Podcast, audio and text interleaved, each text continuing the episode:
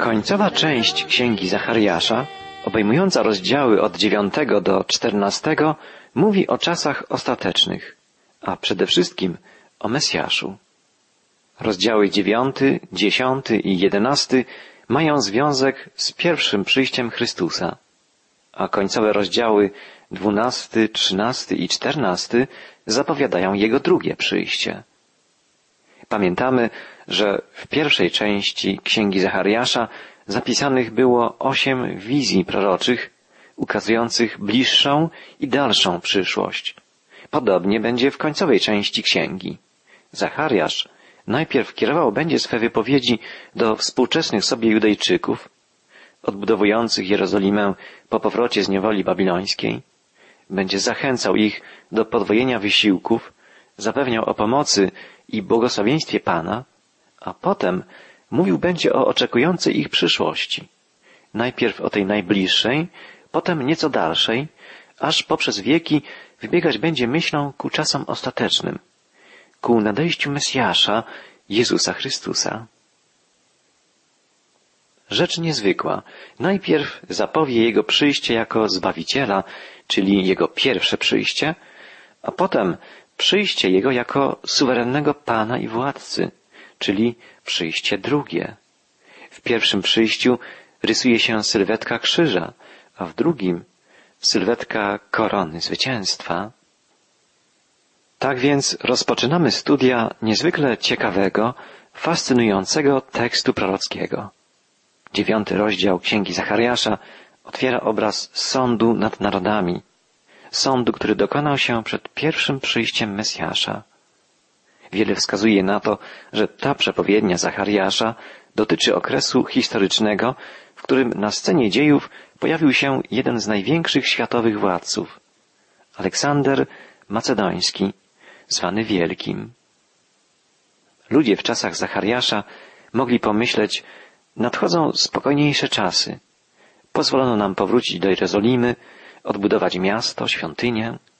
Może oznacza to, że wkrótce rozpoczną się czasy mesjańskie, czasy pokoju i pomyślności zapowiadane przez wszystkich proroków. Zachariasz chce uświadomić swoim rodakom, że niestety czas nadejścia Mesjasza jeszcze nie nadszedł.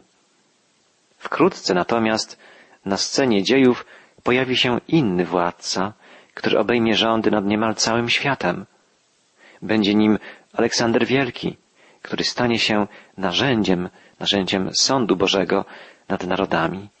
Ten zuchwały, arogancki młody przywódca, jednocześnie jeden z najwybitniejszych wodzów w historii, podbije wszystkie dotychczasowe starożytne potęgi i ustanowi nowe mocarstwo, imperium greckie. Dla Izraelitów oznaczało to dalsze podporządkowanie, brak wolności, brak własnego państwa. W czasie, gdy Zachariasz wypowiadał swoje proroctwo, ponad 500 lat przed naszą erą, Jerozolima znajdowała się pod panowaniem imperium Medów i Persów. Wkrótce panowanie nad światem obejmą Grecy, a potem Rzymianie. Marzenia o odrodzeniu się wolnego Izraela przez wiele lat pozostaną tylko marzeniami.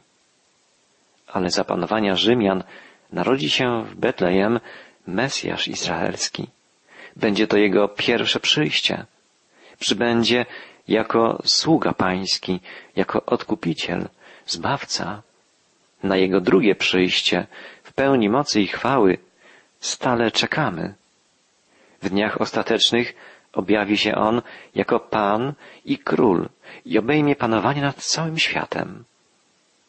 Zachariasz o wszystkim tym będzie prorokował, teraz natomiast zapowiada nadejście ziemskiego władcy, który na kilkaset lat przed Chrystusem stanie się militarnym i politycznym dominantem na arenie dziejów. Posłuchajmy początkowych słów dziewiątego rozdziału Księgi Zachariasza. Wyrok, słowo Pana. W krainie Hadraku i Damaszku będzie jego odpoczynek, gdyż do Pana należy oko Aramu, jak i wszystkie pokolenia Izraela. Prorok podkreśla, że podobnie jak do Pana należą wszystkie pokolenia Izraela, w Jego rękach jest też los wszystkich narodów. On jest Panem historii. Zachariasz podkreśla, że przekazuje słowo Pana, które jest wyrokiem i podaje nazwy miast i krain, od których rozpocznie się Boży Sąd nad narodami. Najpierw prorok wymienia nazwy miast syryjskich z Damaszkiem na czele. Potem padają nazwy słynnych miast fenickich, Tyru i Sydonu. Uderzające jest to, że w ten sposób prorok Zachariasz zapowiada, w jaki sposób rozpocznie się zwycięski marsz Aleksandra Macedońskiego, który będzie podbijał miasto za miastem, idąc z północy na południe. Pierwszym wielkim miastem podbitym przez wojska Aleksandra był Damaszek, ówczesna i obecna stolica Syrii. W następnych wypowiedziach proroka, zapisanych w pierwszych siedmiu wersetach dziewiątego rozdziału Księgi Zachariasza, podane są nazwy kolejnych miast, które wyznaczają drogę marszu armii Aleksandra Wielkiego, kiedy zbliżał się on do Jerozolimy. Drogę tę opisał dokładnie najwybitniejszy historyk żydowski Józef Flawiusz i trzeba podkreślić, że proroctwo Zachariasza zapowiedziało zwycięski przemarsz wojsk greckich zdumiewająco dokładnie, szczegółowo.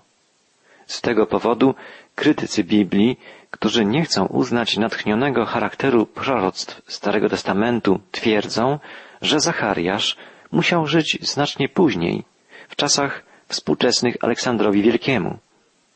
Ale przecież sam Zachariasz podał dokładną datę swego wystąpienia. Miało ono miejsce w drugim roku panowania perskiego króla Dariusza I, czyli w roku 520 przed naszą erą, a więc na wiele lat przed podbojami Aleksandra Macedońskiego, które rozpoczęły erę Imperium Greckiego. Wojska Aleksandra opuściły Europę, idąc przez obszary Azji Mniejszej i rozpoczęły swą inwazję w Azji od zdobycia Damaszku i innych miast syryjskich.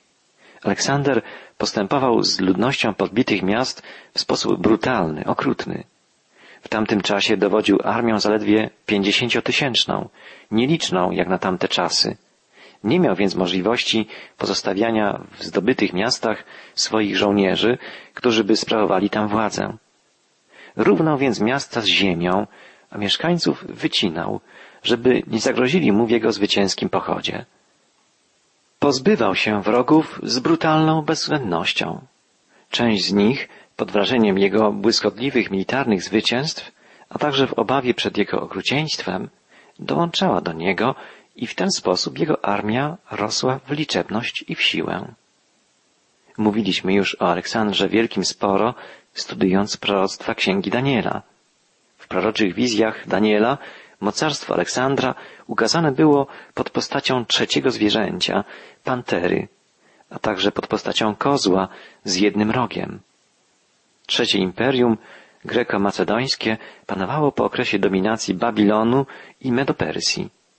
Zwinny kozioł symbolizuje w proroctwach Daniela bardzo szybkie i bitne wojska greckie, a róg kozła to symbol postaci samego Aleksandra. Przekazy biblijne i pozabiblijne potwierdzają fakt, że Aleksander Macedoński był geniuszem militarnym, jednym z najwybitniejszych wodzów w dziejach ludzkości, a z drugiej strony był człowiekiem bardzo brutalnym, aroganckim i nieszczęśliwym. Zmarł w tragicznych okolicznościach po hulaszczej libacji, w trakcie której zginął jego bliski przyjaciel. Aleksander był alkoholikiem, żył tylko 33 lata. Z jednej strony był wielki jako żołnierz, jako wódz, z drugiej strony natomiast mały i nieszczęśliwy, jako człowiek, który przegrał sam ze sobą, z własną słabością. Jego upadek spowodował, że Imperium Greckie rozpadło się i wkrótce nastała era potęgi Rzymu. Prorok Zachariasz opisuje początkowy okres panowania Aleksandra Wielkiego. Kiedy zdobywał on kolejne terytoria, podbijał i niszczył kolejne wielkie miasta, zbliżając się do Jerozolimy. Nie zapomnijmy, że jest to opis prorocki. Wydarzenia, o których mowa, nastąpiły wiele lat po opisaniu ich przez Zachariasza. Dopiero kilka wieków później zostały potwierdzone przez relacje historyków.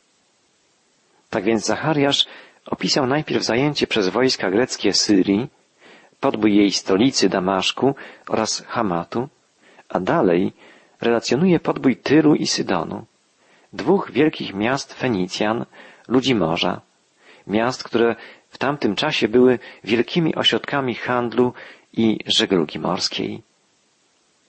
Czytamy od drugiego wiersza dziewiątego rozdziału Księgi Zachariasza. Upadną zarówno Hamat jak Tyr i Sydon, bo mądrość jego jest wielka. Tyr otoczył się wałem obronnym, nagromadził srebra jak piasku i złota jak błota na drogach. Jednak zawładnie nim Pan jego bogactwo strąci w głębie morza, a jego samego w ogniu strawi. To proroctwo spełniło się w sposób dosłowny. Tyr był jednym z najbogatszych miast starożytności. Zgromadzono w nim wiele skarbów, wiele złota i srebra, uzyskanego dzięki usługom transportowym floty fenickiej, dzięki handlowi egipskim zbożem i innymi dobrami. Fenicjanie byli ludźmi morza, ludźmi handlu, byli morską potęgą. Okręty Fenicjan panowały na Morzu Śródziemnym, penetrowały też inne morza i wypływały nawet daleko w oceany. Fenicjanie byli ludźmi przedsiębiorczymi, energicznymi i odważnymi. W północnej Afryce założyli i rozbudowali Kartaginę, wielkie miasto, które długo konkurowało z Rzymem. Dzięki silnej, licznej flocie Fenicjanie docierali do wielu miejsc, rozwijali handel, zakładali miasta, a w basenie Morza Śródziemnego nie mieli sobie równych i dominowali zarówno na południowym wybrzeżu Europy, jak i na północnym wybrzeżu Afryki. Wydawało się więc, że miasto, położone na wyspie, chronione przez najlepszą na świecie flotę Fenicjan, będzie bezpieczne, będzie nie do zdobycia. Ale gdy Aleksander Macedoński wyruszył na podbój świata, znalazł sposób, żeby podbić Tyr. Utworzył ogromny, kilometrowy pomost pomiędzy lądem a wyspą, krusząc ruiny starego miasta i wrzucając je do morza. Tak uniknął walki z flotylą Fenicjan, w której skazany byłby na porażkę. Dotarł do Nowego Tyru drogą lądową, usypaną z ruin starego Tyru. Niezwykle ciekawe jest to, że w ten sposób wypełniło się dokładnie proroctwo Ezechiela, że w miejscu, gdzie stało stare miasto Tyr, nie pozostanie nawet ruin. Ezechiel prorokował w imieniu Pana, zburzę mury Tyru i wywrócę jego wieżę, wymiotę z niego jego proch i uczynię z niego nagą skałę. Dzisiaj można przechodzić po wielkim wale usypanym przez wojska Aleksandra i można zauważyć wiele fragmentów ruin, kawałków murów, budowli, z których ten pomost jest usypany. Natomiast miejsce, w którym kiedyś znajdowało się potężne miasto Tyr, jest puste. Boży prorok zapowiedział, uczynię z ciebie nagą skałę, staniesz miejscem suszenia sieci. Nie odbudują cię więcej, bo ja, Pan, tak powiedziałem. Dzisiaj w pobliżu tego miejsca znajduje się małe tureckie miasteczko, ale po starożytnym mieście Tyr nie ma śladu. Nawet nie można dokładnie stwierdzić, gdzie znajdowało się to wielkie starożytne miasto. Tak wypełniły się zapowiedzi proroków Ezechiela oraz Zachariasza. Prorok Zachariasz zapowiedział, że Tyr zostanie zniszczony jako jedno z miast, które stanęły na drodze wojskom Aleksandra Wielkiego w jego marszu po zwycięstwo nad całym cywilizowanym ówczesnym światem. Zachariasz wołał, jednak zawładnie nim Pan i jego bogactwo strąci w głębie morza, a jego samego w ogniu strawi. Tyr został zniszczony i spalony przez Aleksandra Wielkiego i droga na południe w kierunku Jerozolimy, a potem Egiptu stanęła otworem. Na szlaku marszu wojsk greckich znajdowały się jeszcze silne miasta filistyńskie. Zachariasz wołał. Aszkelon, widząc to, z bojaźni zadrży, podobnie Gaza pogrąży się w trwodze i Ekron zawiedzie się w nadziei. Król z Gazy będzie usunięty, opustoszeje z mieszkańców Aszkelon, a lud mieszany osiedli się w Ażdodzie. Na proch zetrę pychę Filistyna. Silne państwo filistyńskie z tak dużymi miastami jak Ażdod, Gaza czy Aszkelon także zostało rozbite przez armię Aleksandra Wielkiego. Państwo filistyńskie nigdy się już nie odrodziło, a naród filistyński, zdziesiątkowany i upokorzony, zniknął z areny historii już na zawsze, zgodnie z zapowiedziami proroków. Przyczyną Bożego Sądu wymierzonego Filistynom za pośrednictwem wojsk Aleksandra Macedońskiego była pycha Filistynów, a także ich wrogość względem ludu Bożego oraz bałwochwalstwo, oddawanie czci Dagonowi, pogańskiemu bóstwu.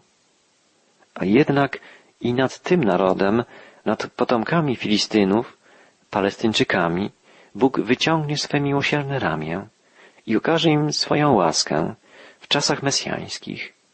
Zachariasz prorokuje w imieniu Pana. Wówczas i on stanie się resztą, która należy do Boga naszego, jak jeden z rodów Judy. Ekron zaś będzie jak Jebusyta. To zdumiewające proroctwo. Do ocalonej reszty należeć będą nie tylko Izraelici, ale także przedstawiciele innych narodów. Będą oni jak jeden z rodów Judy, to znaczy staną się cząstką ocalonego ludu Bożego. Znamienne jest to, że już dzisiaj tereny, na których żyli kiedyś Filistyni, należą do odrodzonego państwa Izrael. Po zniszczeniu Damaszku, Tyru, Sydonu, Ażdodu, Gazy, Ekronu, Aleksander Wielki zbliżył się niebezpiecznie do Jerozolimy. Wydarzyło się jednak coś niezwykłego. Posłuchajmy zapowiedzi Zachariasza, który prorokował w imieniu Boga. Sam będę dla domu mego strażą i obroną przed przechodniami i przemoc wroga już go nie dosięgnie, gdyż wejrzałem na niego w jego nędzy. Czy to proroctwo się wypełniło? Czy Bóg ocalił Jerozolimę ze stojącą w niej niedawno odbudowaną świątynią? Zaglądnijmy do relacji historyka Józefa Flawiusza. W swoim dziele poświęconym wojnom żydowskim Józef Flawiusz zapisał, że kapłan najwyższy miał w tamtym czasie widzenie, iż powinien wyjść naprzeciw agresorowi zbliżającemu się do Jerozolimy. Wyszedł więc naprzeciw Aleksandra na czele orszaku kapłanów, ubranych w białe lniane szaty. Za kapłanami podążali w długim pochodzie mieszkańcy Jerozolimy. Dowódcy i żołnierze Aleksandra byli pewni, że oto za chwilę rozpocznie się krwawa rzeź, łatwa rozprawa z Żydami, którzy lekkomyślnie wyszli poza mury miasta. Ale Aleksander stał nieruchomo, wpatrując się w orszak kapłanów. Przyglądał się ze szczególną uwagą arcykapłanowi, ubranemu w szkarłatno-purpurowy efot z zawojem na głowie ozdobionym lśniącym diademem i z drogocennymi kamieniami na piersiach i na ramionach. Na złotej tabliczce zdobiącej mitrę na głowie arcykapłana wygrawerowane było imię Boga Izraela. Aleksander podszedł do arcykapłana i pozdrowił go. Wykonał gest pełen czci, oddając chwałę Bogu Izraela. Arcykapłan i pozostali Żydzi także jednym głosem pozdrowili Aleksandra. Dowódcy i żołnierze greccy przyglądali się temu ze zdumieniem, sądząc, że ich wódz postradał zmysły. Jedynym, który odważył się podejść do Aleksandra, był jego przyjaciel Parmenio. Zapytał, dlaczego, Aleksandrze, skoro wszyscy inni czczą ciebie, ty uczciłeś żydowskiego arcykapłana? Aleksander odpowiedział, oddałem cześć nie jemu, lecz Jego Bogu, który go uhonorował posługą arcykapłańską. Widziałem tego człowieka dokładnie tak odzianego we śnie, jeszcze kiedy byłem w Macedonii, w Dios. To on, gdy rozważałem, jak dokonać podboju Azji, oznajmił mi, bym nie zwlekał, lecz śmiało wyruszył w drogę i zapowiedział, że moja armia pokona wojska Persów. Do tej pory nie widziałem nikogo odzianego w takie szaty. A teraz, gdy ujrzałem żydowskiego arcykapłana, przypomniałem sobie tamto widzenie i człowieka odzianego tak samo jak on. Teraz wiem, że przyprowadziłem moją armię zwycięsko aż tutaj, gdyż taka była wola nieba. I wierzę, że złamię potęgę Persów że dokonam wszystkich rzeczy, które zostały mi przeznaczone. Relacja Józefa Flawiusza, wybitnego żydowskiego historyka, kończy się opisem wizyty Aleksandra w Jerozolimie. Wielki wódz Greków udał się do świątyni, żeby oddać cześć Bogu Izraela. Według przekazów tradycyjnych arcykapłan pokazał Aleksandrowi zwój z proroctwami Daniela i wyjaśnił, że pod postacią kozła z wielkim rogiem ukryta jest postać samego Aleksandra.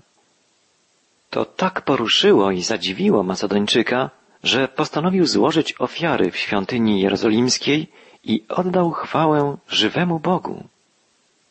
Fakt, że Aleksander Wielki nie zniszczył Jerozolimy, potwierdza prawdziwość i niezawodność proroctwa Zachariasza, który wołał w imieniu Pana. Sam będę dla domu mego strażą i obroną przed przechodniami. I przemoc wroga go nie dosięgnie, gdyż wejrzałem na niego w jego nędzy. Mimo, że Jerozolima nie była w tamtym czasie warownią, jak Tyr czy Damaszek, jednak to ona ocalała, gdyż ochronił ją żywy Bóg. Jakże wspaniałe są słowa zapewnienia o Bożej trosce, Bożej opiece dla Jego ludu. Bóg zapewnia, sam będę dla domu mego strażą i obroną przed przechodniami i przemoc wroga już go nie dosięgnie.